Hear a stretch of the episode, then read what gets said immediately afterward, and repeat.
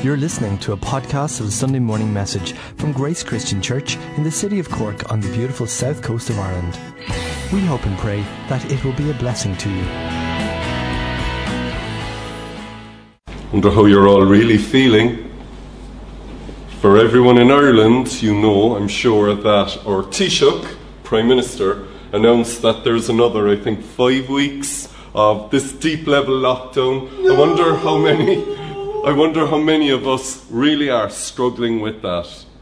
I want to talk today, though, about the whole concept of when God says stay and not to go. Because if I'm reading it correctly, and I could be wrong, but Michael and myself, just looking at all the statistics and everything, it looks like this is probably the last big, deep lockdown that we'll have, we think. And as we emerge out of it, it would be a tragedy that you and I don't fully take on board how sometimes God says, stay, do not go. And that when we obey that and when we're in that situation, even though it may go against our natural instincts, God will bring a blessing through it. So that's what I want to talk about today. And I invite you, Holy Spirit, to through the digital airwaves, speak to many hearts in Jesus' name. Amen. Amen. So most of us are so familiar with the word stay, and I'm sure there's a few of you who probably hate the word. What do I mean? Well, stay at home. Michael's favourite. Stay safe. Stay away. Stay within 5K. It goes on and on and on. It's like for a year, the word stay has been just part of our lives. And the restrictions that has brought with it. So stay is just a word we're hearing all the time. What I want to do is I hope your ears and your heart and your mind is open to hearing where is God in all of this, and what does stay mean for the people of God, and how can you and I learn from this, and really as we move forward into the future where this will no longer be a big thing, we think, how can we learn from it and what can we apply to our lives? So I'm going to look at Acts 27 today as my main text, looking at verses 7 to 12. Now I did speak about part of this twice before over the years, but I'm not looking at what I spoke before. This is about Paul being shipwrecked on the island of Malta. I'm not going there, but I am looking at the journey that Paul had before this happened, because I think it really speaks to us today. So may God bless the reading of his word to us. Amen. Now, Paul had been kind of arrested. This is the context. He wasn't really a prisoner, but he wasn't really free either. Because of spiritual reasons, the Jews had attacked him, and they were trying to convict him of crazy things, and he appealed his case to Caesar in Rome. It's like us in Ireland making an appeal to the Supreme Court in Dublin. And because of that, he had to travel to Rome. And Paul set out on a journey. Back then it was mainly by sea, and that's what we're going to read here as we read the scripture. So let's just dive straight in after they started the journey. I'm going to look at the middle part of this, so you may not have heard anybody preach on this for a long time. And Luke, who wrote it, says, we had much difficulty from the start of our sea journey when the wind did not allow us to hold our coast, and we moved along the coast of Crete with great difficulty, until we got to the harbour of Fairhaven, where we anchored. Sailing, remember it was wind sails then, had already become dangerous, as it was now mid-October. So Paul warns them all, saying, men, I can see our journey will be a disaster and bring great loss to the ship, to the cargo, even to lives. But this centurion decided to sail to the southwest-facing harbour of Phoenix, as Fairhaven was not a suitable harbour to spend the winter. Then, when a gentle south wind began to blow, they thought, yay! They have the right weather, and so they set sail. But, always look out for the buts in the Bible, but they soon got caught up in a terrible hurricane.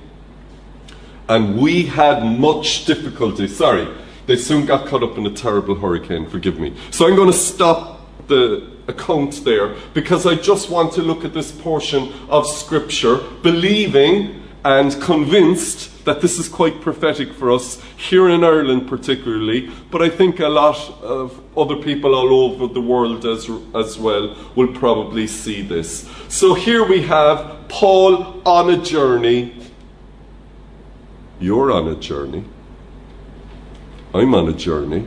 It's a bit like Paul getting into the ship. We're on a journey through this stormy weather known as the coronavirus. And so we're told straight away that they had much difficulty from the start.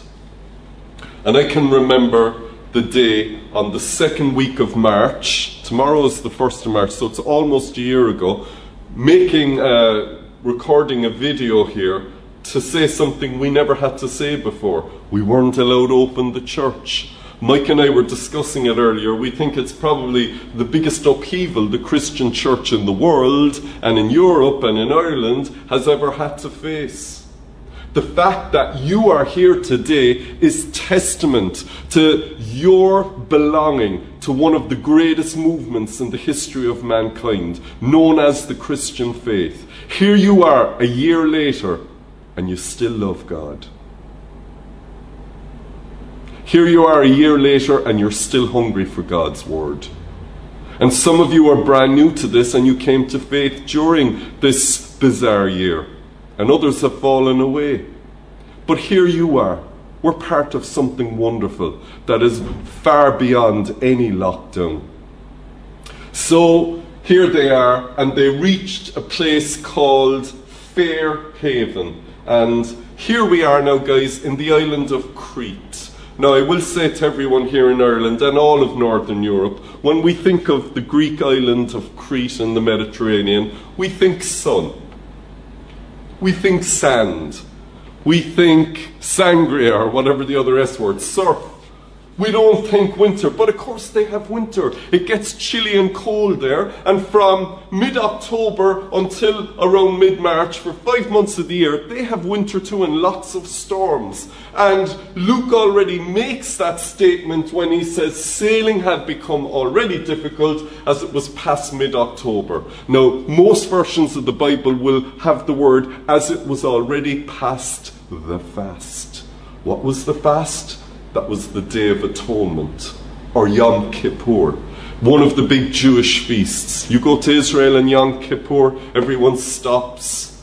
There's a moment when no cars, everything stops, and people remember those who died. It's a time of making good on the sins of the past. But anyway, that was always around that time, the second week of October. So we're now into winter season. Why the centurion decided to sail at that time of the year is questionable, but sailing was difficult. And so here they've hobbled in with great difficulty to the misnamed harbour called Fairhaven. It actually wasn't that fair a haven at all. It's a bit like when Eric the Red, the famous Viking, discovered Greenland. He said, what can I call this country that will give it a positive outlook? Talking about PR. And he called that iceberg, otherwise known as Greenland, Greenland. That should be the name of Ireland. Ireland is Greenland, not Greenland. Anyway, so Fairhaven was doing a bit of a PR message there. And here they are, and they are saying, what do we do from here? We got to get to Rome, and we're only as far as Crete, having travelled from Palestine. And then Paul speaks prophetically into it. Remember, we're told that the wind would not allow them to sail any further. What is the wind symbolic of? The Spirit. The Holy Spirit, this is speaking to us prophetically, wouldn't allow you and me do stuff that we wanted to do normally. But the wind didn't allow them. And into this context, Paul, the great apostle, the man of God, speaks prophetically as a believer, and he says, men, he spoke to about 270 men, no women, sorry, girls, you weren't allowed on board this ship, just as well, says you. Men, I can see our journey will be a disaster and bring great loss to ship, to cargo, and even to lives. So Paul is bringing a prophetic word to all of them there, and the thing is, like, they didn't know whether this was true or not. Remember what the book of Ecclesiastes says: for everything there is a season. There's a season to go, and there's a season to stay. And some of you who are go people, Michael is a go guy, I'm a go guy, a lot of people, it's just our nature, we want to do stuff. But sometimes God says, don't go, stay put, stand still, and see the salvation of God. So Paul, who was also a go guy, actually says, no, this will bring disaster, stay. But the centurion decided to sail. He's the guy who was in charge of a lot of prisoners. He's the guy who had hired the ship. And he's the guy who had to make the final call. Now, we know that he was a kind man. And he wasn't unreasonable. He was not a fool. He had allowed Paul, even though he was technically a prisoner, to go off in one of the previous cities and meet up with some Christians. So he was a reasonable man. But he decided to go and sail out, even though Paul prophetically had said, don't go. Now, he was not a Christian. Would he have been able to hear what the Spirit was saying? Even at times in the Bible we read, he who has an ear to hear, let him hear. Will the church even hear what the Spirit is saying? This is a question often asked, because sometimes we can become tone deaf. It's all about what I want, what my personality or makeup wants, rather than what God says we need. So the centurion decided to sail, and if you read into it, he went according to the advice of the ship's owner and the ship's pilot. Both of those were deeply experienced. They were, if you will, the experts. And here he is in a very grey situation. You have the word of God, the prophetic word, versus the word of the experts. And not being a Christian himself, he goes and makes a decision according to what the pilot and the owner of the ship says. And we're told he decided to sail to Phoenix port, as Fairhaven was not a suitable winter harbour. Now, don't think this is Phoenix, Arizona. He's sailing to Phoenix, Arizona. No, there was a Phoenix ever before. There was a Phoenix, Arizona. This is Phoenix on the island of Crete. I'll show it to you on a map in a second. So he decided to just sail a bit up the coast of the island rather than go with what Paul said, because Fairhaven was not a great harbour. Now, it was a harbour, but the town Lacia was a little bit away. It was a very small town, and the harbour wasn't fully buffeted against the winter. So if they had stayed there, they wouldn't have had a comfortable winter. So the decision was, do I stay in this poor harbour where there's a lot of discomfort, or do I take a risky journey? To quote my teenage years and the band known as The Clash, do I stay or do I go? You should see Michael behind the screens, he's doing all kinds of actions there. The Clash had a song, do I stay or do I go? This was his call. And this was not an easy call. You see, if it's a very black and white situation, you say yes to one and no to the other, you don't need great wisdom for that. But when it's one of those grey areas where you don't know, and maybe some of you watching in today are facing a decision that's quite muddy and grey. Do I say yes? Do I say no? Do I try for this or do I not try for it? Who knows what the right decision to do is? But if you hear God's word into it, now you know what's right. If he was listening to what the Holy Spirit was saying, he would have taken heed of Paul's advice. And what was God's word? Stay. Don't go. Here's a map. I don't know if you can see it. This is the island of Crete. This is where they went into Fairhaven, the town which didn't have an awful lot of facilities, let's say it was nearby. And he wants to sail up here to Phoenix. You can see Arizona there. No, you can't. This is just the other. It's still there today. I don't know what it's called, but it's just up the coast in Crete. But you see, because they got caught up in a terrible hurricane, they were blown off the small island of Kauda and right across the Mediterranean to the island of Malta. He just wanted to go up here. He said go, and God said stay. So, do you have discomfort for a season? For 5 months, but live? Or do you take a chance where you might survive, but you might die as well? And this was his call. Does that sound familiar to anyone, I wonder? Do I stay, and it's a bit uncomfortable, and it's not really what I want, but you know, I'll get through it, and I live, and we'll sail another day, and after the mid-March, we can sail again? Or do I take a chance, but maybe risk my life? You know, when Micheál Martin said there's going to be another, what we think is 5 weeks of level 5 lockdown here, I can imagine, I know there was sighs and moaning all over the country. I get it. I want to go for a coffee, go for a meal, catch a movie, hop on a plane to, Michael is doing all kinds of funny things in the background, catch a plane out to sunny Spain for a week or whatever. We all want to do those things. But right now we're told to stay. We have to speak into it. My role as a pastor, we have to bring God's word into this. Because we're not just like anyone else. We have God in our lives. You and I are part of something huge that is happening. And we can't just look at these events with the natural eye. So he had made the decision to go, and we're told when a gentle south wind began to blow, they thought the right weather was here, and they set sail. I love the imagery of this verse. First of all, it was gentle.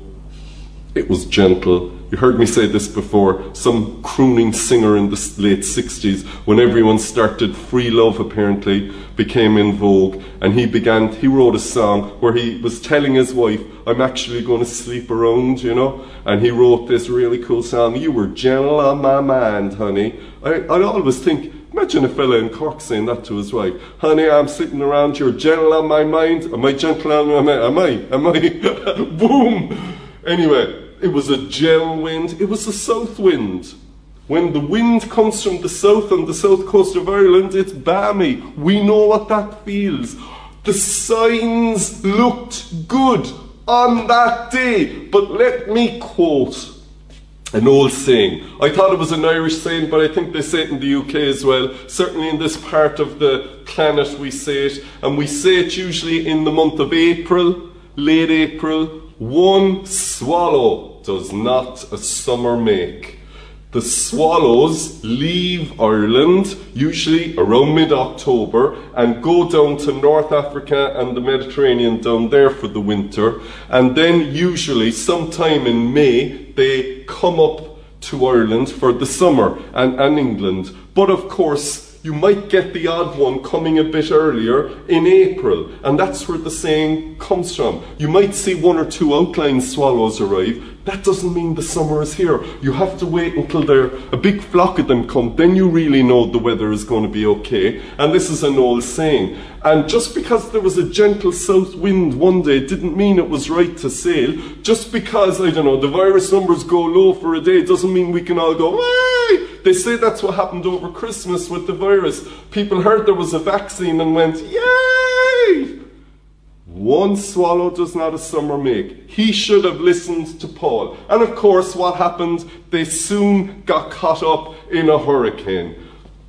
It just happened. They got caught up in the hurricane. And instead of being just a bit uncomfortable for a few months and surviving and having all the cargo and all the ship and all the lives safe, he just couldn't stay still. And I appeal to some, and your leg is twitching, and you're probably cursing me now, and a few of you are turning off the telly or coming out of the phone because you don't want to hear it, but some of us have got to say, you can't go, and God is in the stay. God is in the stay. Sit down, stand still, and for what we think is the last opportunity we'll all have, let's learn something profound about what's going on. If you want to know what happened, they ended up being shipwrecked, but here are just some of the words used. I'm not going to go into it, but verse 17, we were driven along. 18, we got a violent battering. 18 again, we had to throw the cargo overboard. 19, they actually had to throw the tackle, which is how you use a ship, overboard. Verse 20, for many days they saw no sun, no stars. And at the end of verse 20, we gave up all hope. Some people, because you're so lonely and isolated or struggling financially, some of us have given up all hope. You are a son, you are a daughter of the King of Kings. Amen. You're called to greater things Amen. Than giving up. Amen. You are part of a movement that has withstood terrible persecution, years of hassle, and yet we are the fastest growing, most dynamic, powerful movement on the face of this earth, and we are destined for great things. And when our Lord and Savior comes back, we will hear the words, well done, good and faithful servant. You have more courage in you than those who would give up and say it's too hard because all I can do is just eat my dinner at home and watch the telly. Oh my goodness me, our forebears in the faith faced so much, much worse. You have more courage in you than that. You know you do. You know you're able to withstand another 5 weeks of lockdown or whatever it is. God will make you and me able. He is the God who equips us. He equips us. That was the result of the centurion making the wrong call and not staying.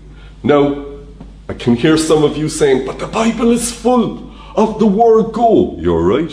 Jesus said it in loads of cases.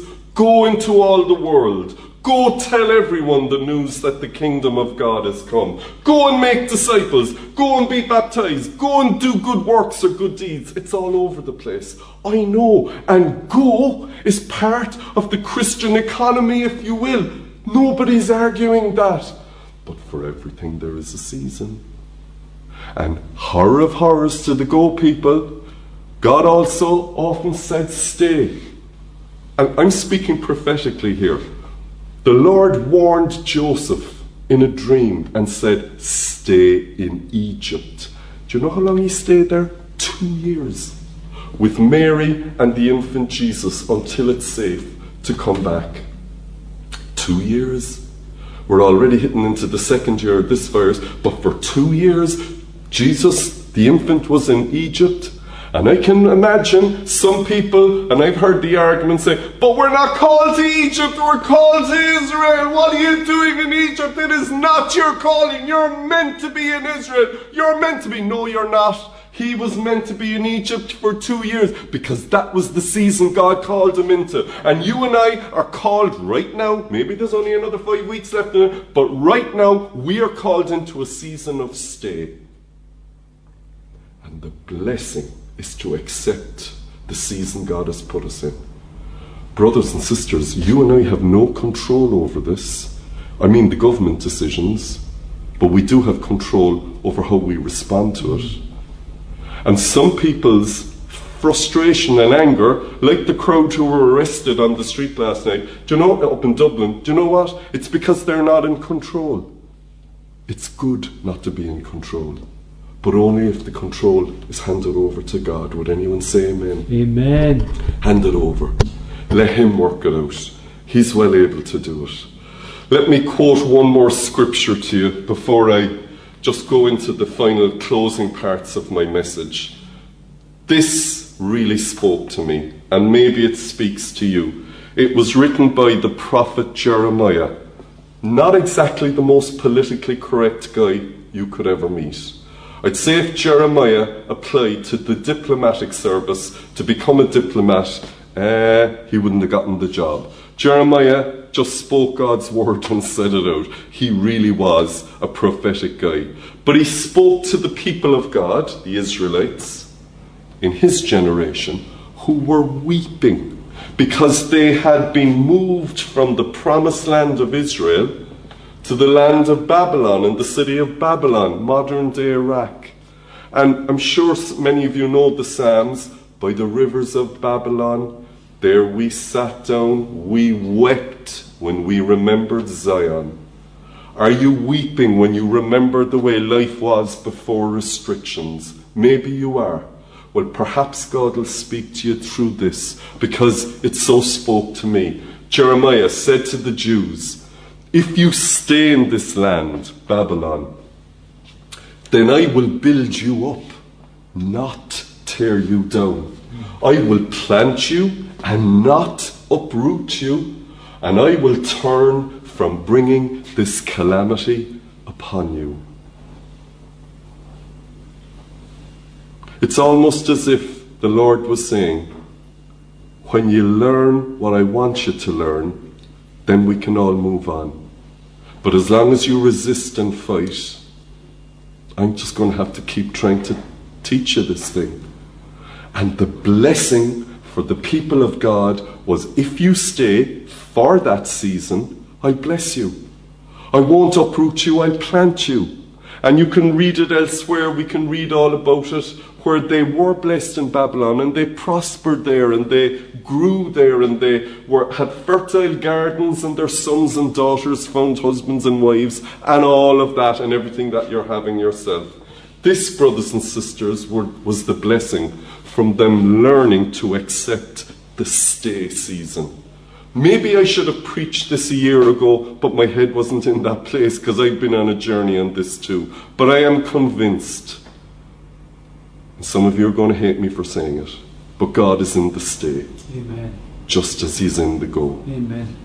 And for however long more, we'll have a stay thing going on. Let's hear God in it. Let's learn from the Lord in this. And let's praise him and bless him for the season that he's allowing us to go through. Have you ever, in your prayer life, thanked God for this season? I would say most of us haven't. Most of us have prayed to get out of it. But until we learn the peace, I remember many decades ago, as a young Christian, I had quite a difficult situation in the job I was working in, a secular job. And there was a very difficult personality I was trying to cope with there. And I remember asking a visiting speaker, a man in his 70s at the time, he would have been an apostle looking back on it now. And I remember asking him, and I was like 19 or 20, and I said, I really want God to get me out of this job and to open the door for another job. And there wasn't a lot of jobs back in the early 80s then. And I always remember what he said to me. He said, in my experience, the Lord is going to keep you there until you learn what you need to learn. When you learn that and you accept it and you submit and surrender, then he'll open a new door. And you know, I did learn to accept it. And I actually never had to go, because the person who was causing the trouble went. I didn't have to go. I didn't have to do all the upheaval. But the troublemaker in the place I worked didn't leave until I know this. I really had to surrender and learn my peace and make my peace with it.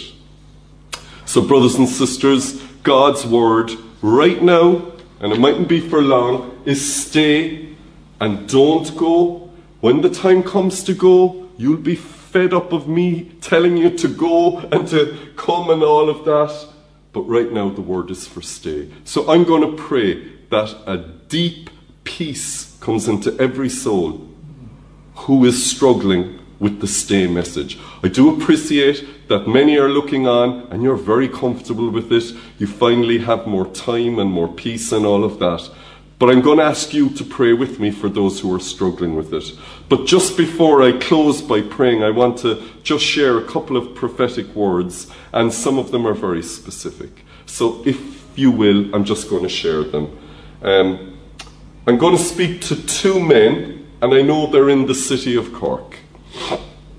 One guy is in his 30s, the other guy is probably late 40s, something like that. And for one of you, the word stay is where you're living.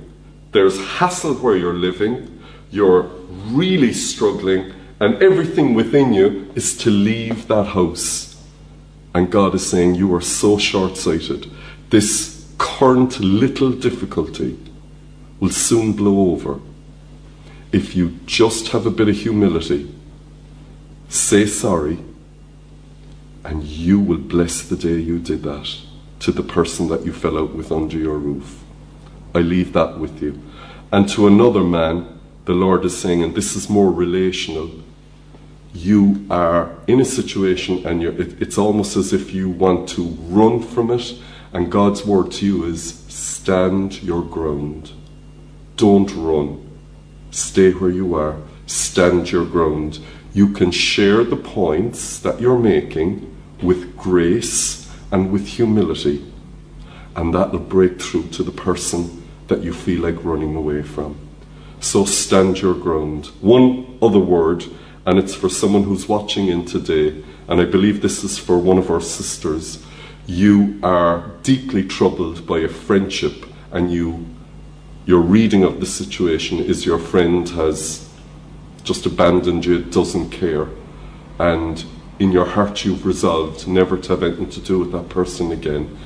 And the Lord is saying this: there is a demon, and that's a strong word, out to poison your friendship, because your friendship is blessed by God with this other lady, and God can do great things with both of you. You know that together, but the enemy is trying to poison it. Have a bit of grace. Don't jump to judgment, and stay with that friendship. I leave that with you. So I'm going to pray now, and whether you're sitting on the couch, or you're standing in the kitchen, or you're out parked in the car, maybe you close your eyes just where you are and join me in the prayer. Help every one of us, Lord, to bless the season we're in, even if it goes against our natures. But our nature is not what this is about. It's about your will. Thank you that we are part of something mighty and strong and powerful called the Kingdom of God and the children of God. And help those of us who struggle with staying to learn what we need to learn. Make us strong. Make us overcomers, and help us, O God, to really move forward when we have to move forward, but give us that still peace so that we can remain where we're called to remain until we learn our lesson and until this season changes. We pray that, O God, we would not make a wrong call and head out into a hurricane, but that we would hear your word, and even though it might be uncomfortable, that we would learn the lesson we need to learn until we are called to go. We pray that in Jesus' mighty name. And the people of God said, Amen. Amen and amen.